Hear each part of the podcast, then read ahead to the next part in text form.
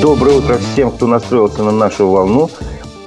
Сегодня в эфире а, ровно 9 часов утра, а понедельник, 7 августа. В эфире программа «Аспекты республики». У микрофона Разив Абдулин. А, ну, как обычно, мы расскажем в утренней программе о главных событиях Башкирии, о которых писали средства массовой информации. А, также мы послушаем фрагмент программы «Аспекты мнений» с участием бывшего лидера движения «Антикорноспан» Павла Ксенофонтова. Вспомним об интересных новостях, о которых рассказывала наша редакция год, два, три, пять лет назад. И проведем голосование на нашем YouTube канале.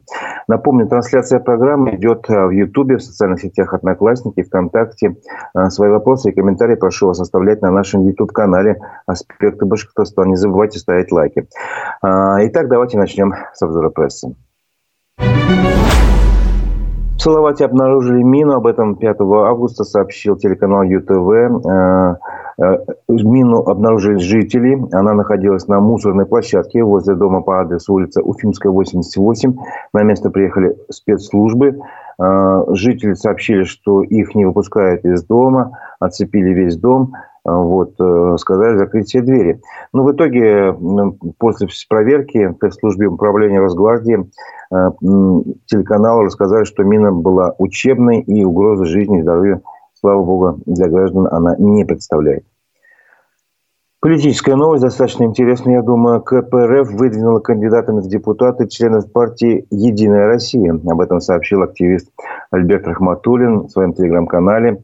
Он рассказал о том, что Центральная избирательная комиссия Башкирии выявила в партийном списке кандидатов в депутаты Госсобрания от КПРФ членов другой партии «Единая Россия», это там буквально перечисляется сколько человек. А, кандидат Галимов, Сулейманов, Сомов, Иванов, Курсуваков, Насибулин, Чеглинцев. А, в общем, получается, человек 6-7 фактически. Вот. И в официальном сообщении Центральной избирательной комиссии говорится, что вот как раз эти кандидаты, которых выдвинули коммунисты, они на самом деле не коммунисты, а члены Единой партии, что, в принципе, запрещено, естественно, законом, как так может выдвигаться кандидата одной партии в составе партийного списка другой партии. То есть это, это незаконно.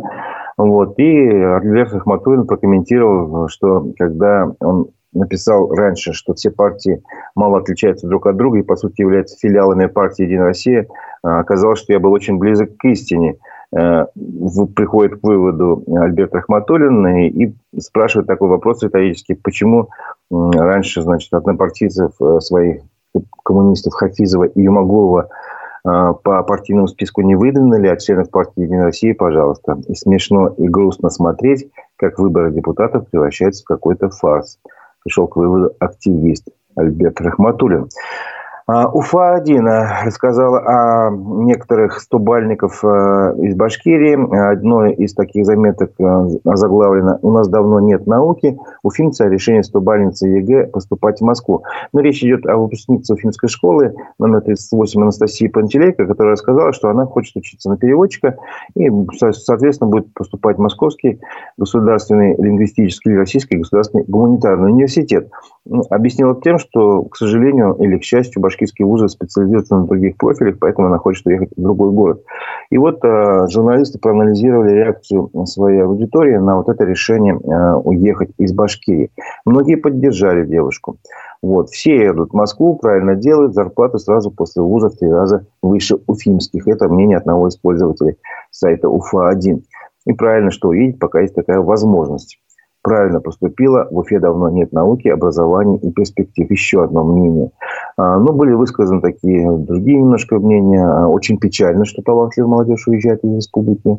Наши чиновники делают все для этого. Ни работы, ни перспектив без блата почти нет, утверждает один из пользователей. А, один из других пользователей сказал свою историю. В 2017 году племянник получил золотую медаль ЕГЭ по математике на 95 баллов, физика и русский больше 80. А в нефтяном Уфимском предложили только на платное поступить. Подали документы в Казани нефтяной, через день позвонили, сказали, что зачислено. Вот такой как бы пример, каким образом было это в 2017 году. А также читатели обсудили систему поощрения а, за поступление в вузы в российских регионах. В Башкирии это единовременная выплата 150 тысяч рублей. Один из читателей посчитал, что это смешная сумма. Если вы хотите, чтобы молодые э, люди оставались, нужно условия создавать, чтобы перспективы были, зарплата, условия достойные, а не подачки эти. Вот. А через 4-5 лет что? Ну, естественно, после обучения. Невозможно найти нормальную работу, необходимо присмыкаться перед начальником и так далее. Но это очередное мнение очередного пользователя из аудитории УФА-1, напоминаем. Были высказаны мнения, что девушка все-таки вернется в Башкирию. Через год вернется. Жизнь в Москве дорогая, а таких, как она, там много. И на руках там никто носить не будет, как в школе заявил пользователь. Ну и еще один человек э, написал, что без связи никуда не пробиться. Э, крутые вузы – это только тщеславие, ничего более. Крутые связи нужны, чтобы найти хорошую работу. И это не только в России так, написал он. Для справедливости ради отметим, что УФА-1 рассказала не только тех, кто хочет уехать из Башкирии, но и о тех, кто хочет остаться в Башкирии. Например, о выпускнице 100-бальницы из Уфы Азалии Шамсуддиновой – Э, из Уфимской гимназии имени Армии Гарипова. Она сдала химию на 100 баллов и хочет остаться э, в Башкирии, будет поступать в местный медицинский университет. А, ну, в связи с этим, э, с этой темой я хочу объявить голосование на нашем YouTube-канале.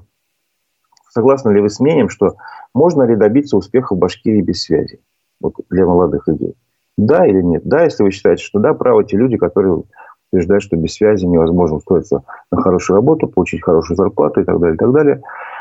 И нет, что, в принципе, в Башкирии можно, если ты имеешь хорошую голову на плечах, э, знания, получил навыки, обучился, почему нет? Открывай свое дело и добивайся успеха своими собственными силами. Итак, на нашем канале в YouTube «Аспекты Башкортостан» прошу вас ответить на вопрос. Можно ли добиться успеха в Башкирии без связи? Два варианта ответа – да и нет. Итоги подведем к концу программы. А теперь продолжим обзор прессы. Возведение храма вблизи раскопа музея городища Уфа-2 приостановлено. Об этом сообщила э, наша редакция. По крайней мере, такой вывод содержится в письме из Следственного комитета, который опубликовал в своих социальных сетях активистка Тамара Хабибулина. А, в тексте ответа на ее запрос сообщается, что участок площадью 2,4 тысячи, 9, прошу прощения, 4 тысячи квадратных метров был сдан в аренду на 10 лет. Участок возле а, как раз памятника городища 2. Однако кому и в каком году не уточняется. Строительство храма всех святых планируется по историческому проекту Иверско-Смоленского собора, находившемуся в данном районе и снесенном в 1959 году – говорится как раз в тексте ответа регионального следственного управления. В настоящее время работа по строительству храма решением главы Башкирии приостановлены в связи с проработкой и последующей реализацией наиболее эффективных путей ее решения и минимизацией негативно-общественных политических последствий. Вот э, такой, знаете, язык бюрократический, из которого можно только понять, что работы приостановлены, а сейчас что-то там решается. Э, главное, видимо, все-таки это результат тех вот протестов, которые, в общем-то, были за последний месяц, там, два-три, собирались люди, общественники, фотографировались, там, флешмоб устраивали, обращались э, к главе э, правительства Башкирии Андрея Назарова с просьбой, с протестом, что нельзя строить э, на этом месте возле исторического городка, вернее, возле исторического места городища Уфа-2, этот храм. Лучше построить его в другом месте, чтобы не было никаких негативных последствий. Вот. Э, еще одна новость из экологической жизни республики. Э, экологическая организация «Зеленый щит» анонсировала праздник, посвященный годовщине защиты Куштау. Вот. Телеграм-канал э, «Зеленый щит» сообщил, что уже в этом году будет, вернее, в этом году будет уже три года – а, незабываемым этим событием планируется грандиозный праздник у подножия Куштау. И мы предлагаем вновь сплотиться, собраться и отметить День защиты Куштау. Напоминаем, что это было э, в августе 2020 года. А, на Шихане Куштау в Башкирии прошли события, которые, в общем-то, э, стали известны всей стране, если, ну, не знаю, может быть, даже и миру, в общем-то, были, наверное, сторонники э, сохранения Шихана Куштау и не только на территории России – вот. Телеграм-канал «Зеленый щит» сообщает, что август 2020 года вошел в историю навсегда. И эти дни не стереть с памяти людей. А, по словам а, телеграм-канала этого, тогда простой народ сумел противостоять олигархам с административным ресурсом и целой системой. Системой. Но люди объединившись, смогли э, защитить родные земли от разрушения. Напомню, тогда удалось отстоять Шихан Куштау, и его не стали разрабатывать. Согласно информации от организаторов, планируется встреча гостей, автопробег, спортивные соревнования, конкурсы песен и танцев, круглый стол и концерт. В общем, вот такая информация э, о нашей экологической истории, о нашем общественном движении. А, а теперь самое э, как бы место и время э, вам послушать фрагмент программы «Аспекты мнений» с участником, тоже бывшим лидером движения «Антикорноспан», который тоже, впрочем, преследовал экологические цели – Э, Павлом Ксенофонтовым. Давайте послушаем, а потом продолжим нашу программу. У общества в России есть какие-то перспективы при защите своих прав или нет? Когда они опять увидят последствия своего молчания. Последствия, они наступят обязательно, тяжелые последствия. И тогда общество скажет, где мы были, почему я молчал, а теперь у меня вот так. Только через какую-то кошмарную вещь, пройдя, тогда общество начинает, и то опять на какие-то там десятилетия, то потом опять забудет. Это обычная история, да? Но на какое-то время общество скажет, блин, не может быть, это произошло. Все-таки да, о том, чего предупреждали, произошло, и теперь мы вот, да, расхлебывать будем, вот здесь вот давайте вот Аргентину да, возьмем. Здесь есть понятие такое движение э, «нункамас». Никогда больше. У них были проблемы с военной диктатурой. Жесточайшая военная диктатура там в 70-е годы. Оппозиционеры просто пропадали. Здесь не судили их. Они просто десятки тысяч пропавших без вести оппозиционеров, недовольных, и просто воровали на улице. Просто воровали на улице. По улице идешь, иногда на, на пути встречаются таблички, здесь плиткой все покрыто. Плитка, например. И здесь написано, здесь последний раз видели того-то. Был похищен военными там 79-й там какой-то год. Нунка МАС, никогда больше.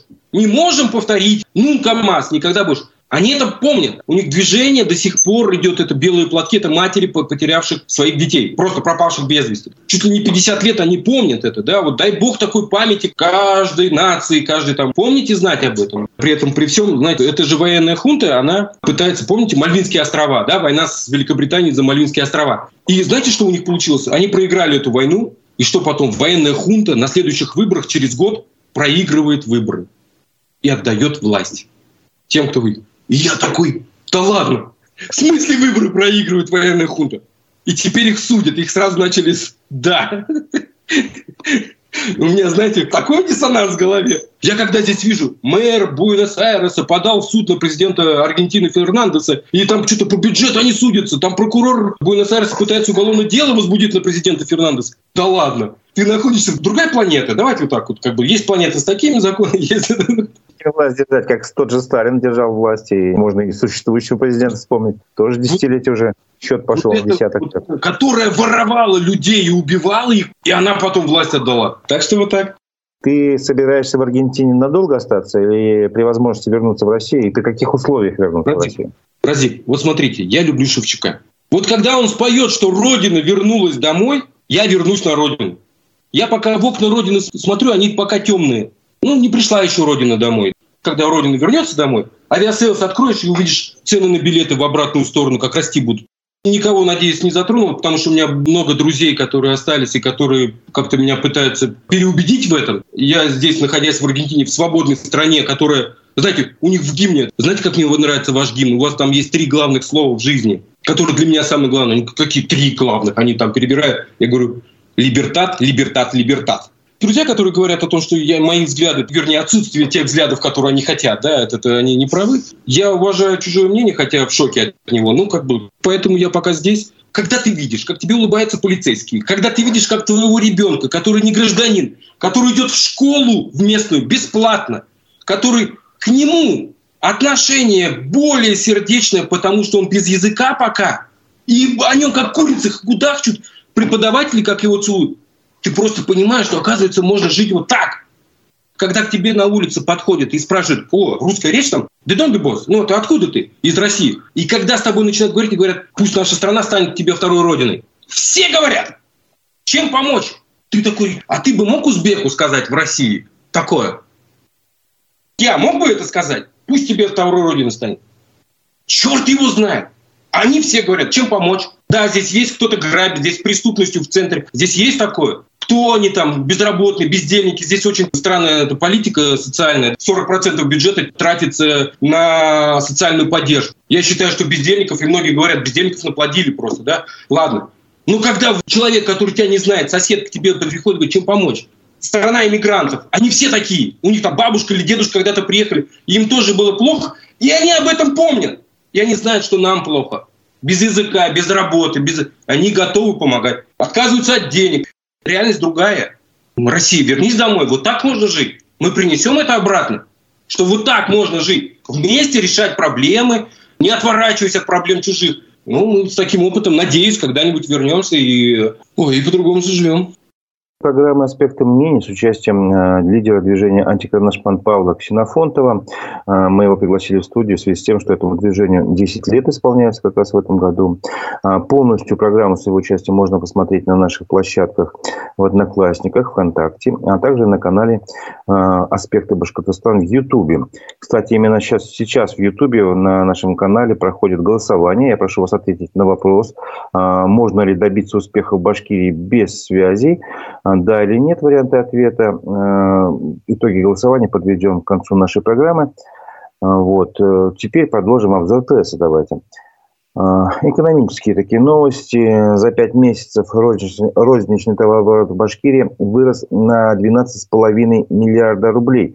Об этом сообщила пресс-служба правительства. А, речь идет о подведении итогов за первое полугодие этого года, которые значит, провели на заседании коллегии Минторга Башкирии. И вот, э, получается, еще раз повторю цифру, по итогам пяти месяцев объем розничного товарооборота в республике вырос на 12,5 миллиардов рублей к уровню такого же периода прошлого года и составил 471 миллиард 600 миллионов.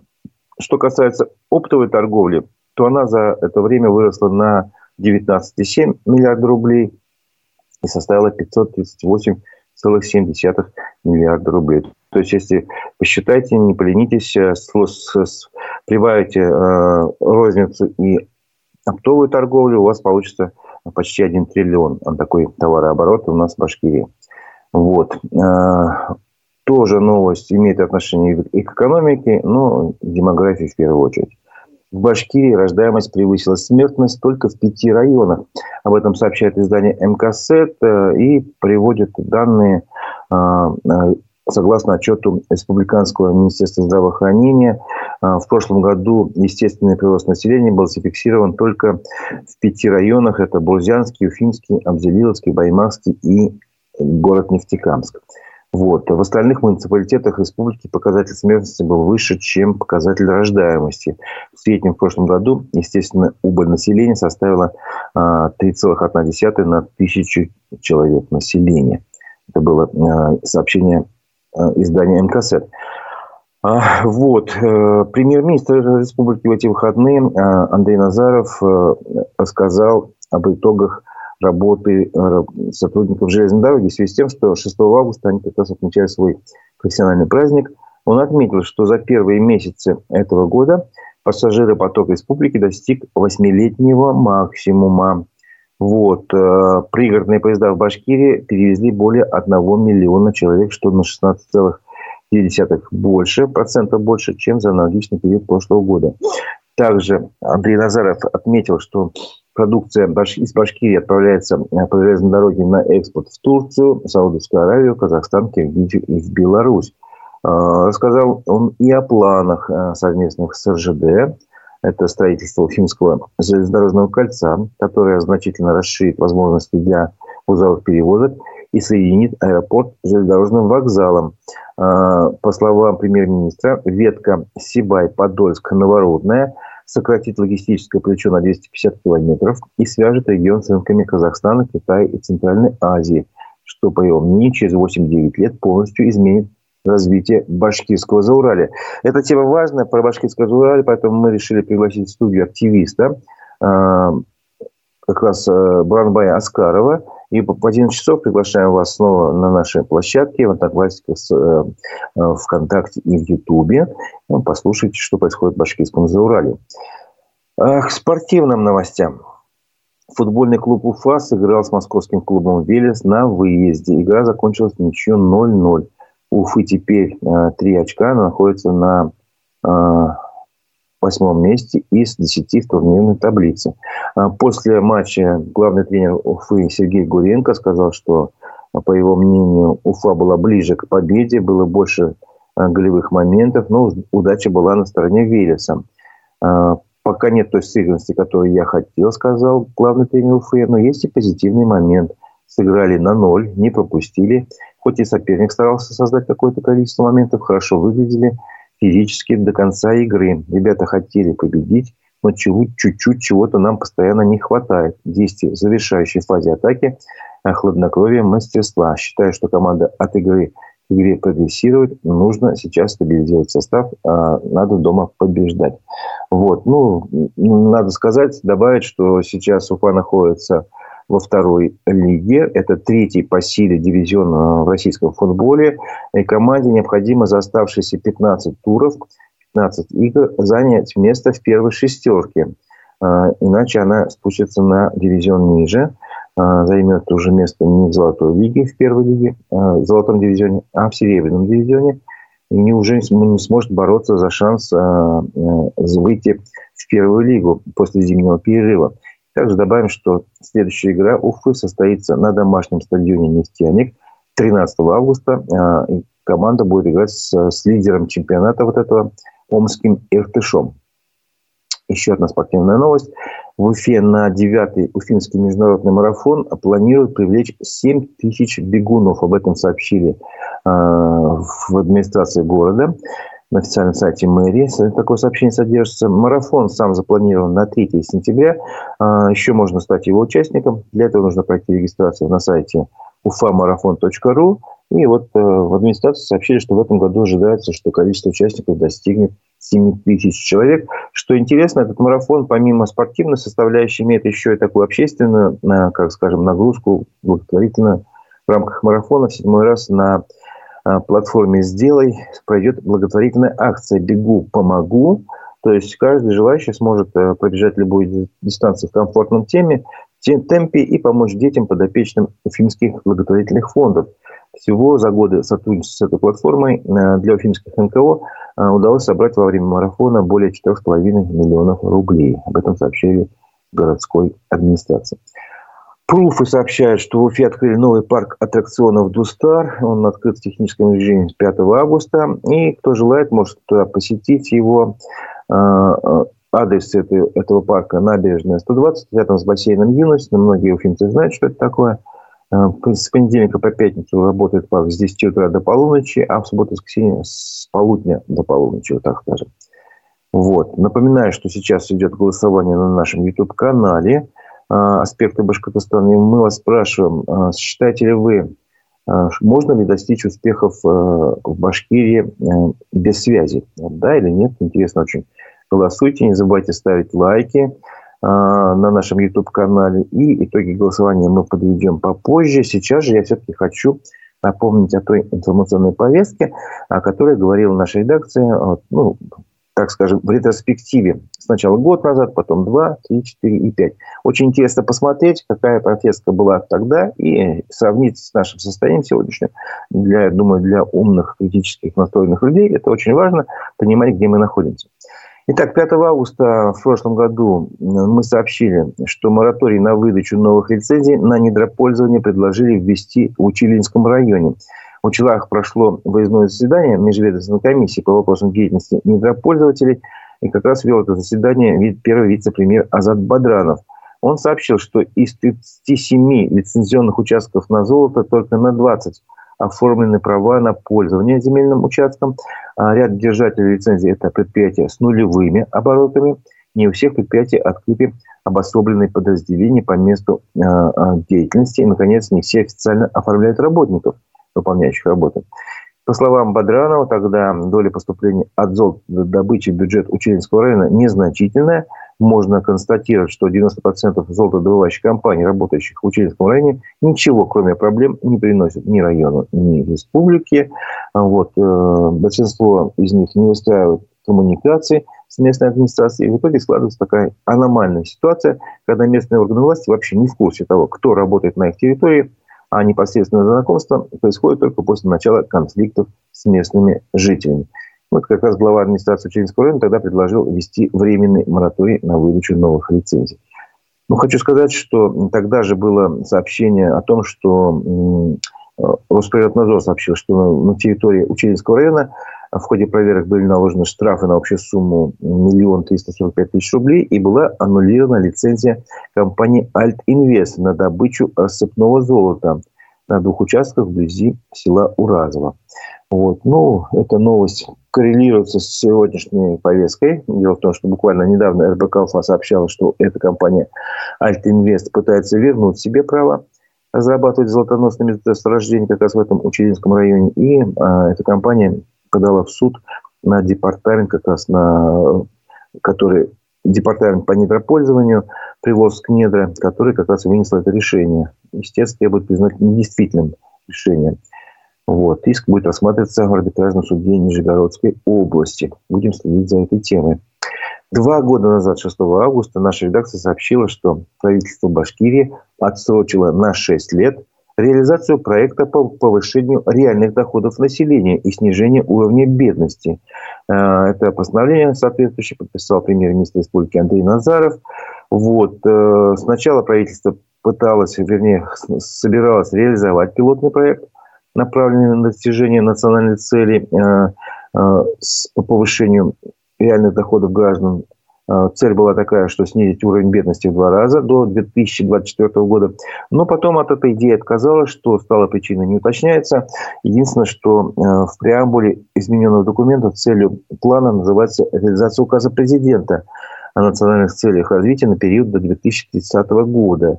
То есть, получается, теперь цели были сдвинуты э, не на, поставлены не на 2024 год, а на 20, 2030 год.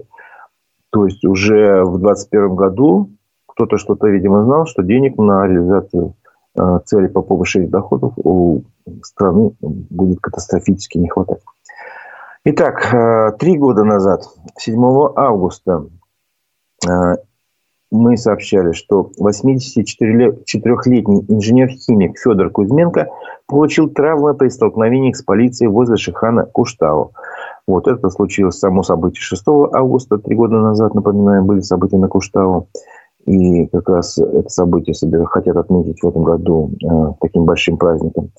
Вот у подножия горы во время разгона протестной акции полицейский толкнул и несколько раз ударил пожилого исследователя, изобретателя, лауреата премии академика Губкина, который приехал на место события для участия в акции э, протеста против разработки Шихана. В результате мужчина получил травмы, вывих правой ноги и гематому на правой ноге.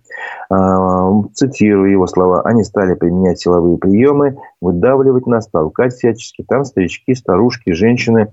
Валентина Мусафарова, ее так толкнули, что она упала на карачках, ползла на коленках. Ее толкали даже в таком виде. Мужа Валентины скрутили. Меня майор подошел, не говоря ничего, а, раз ударил. Главное, они это все делали молча. Сопя, он мне руку завернул, я закричал, ой, ломаешь руку, получил удар в правое бедро, хромая, я вынужден был отступить.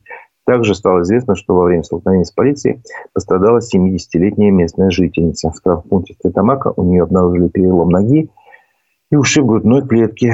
Это, были, э, это была новость от 7 августа, ровно три года назад, 2020 года. Четыре года назад в этот же день мы сообщали, что Минэкологии Башкирии опубликовал отчет о состоянии природных ресурсов и окружающей среды по итогам 2018 года. Как следует из этого документа, в республике нет ни одной реки, которую можно было бы отнести к категории условно чистых. Из числа других водных объектов к этой категории относится только один участок Павловского водохранилища. Вот. И эксперты Минэкологии выявили, что качество воды в озере Аслыкул ухудшилось, там было много ПДК по, по марганцу обнаружено, по сульфатам э, многократное.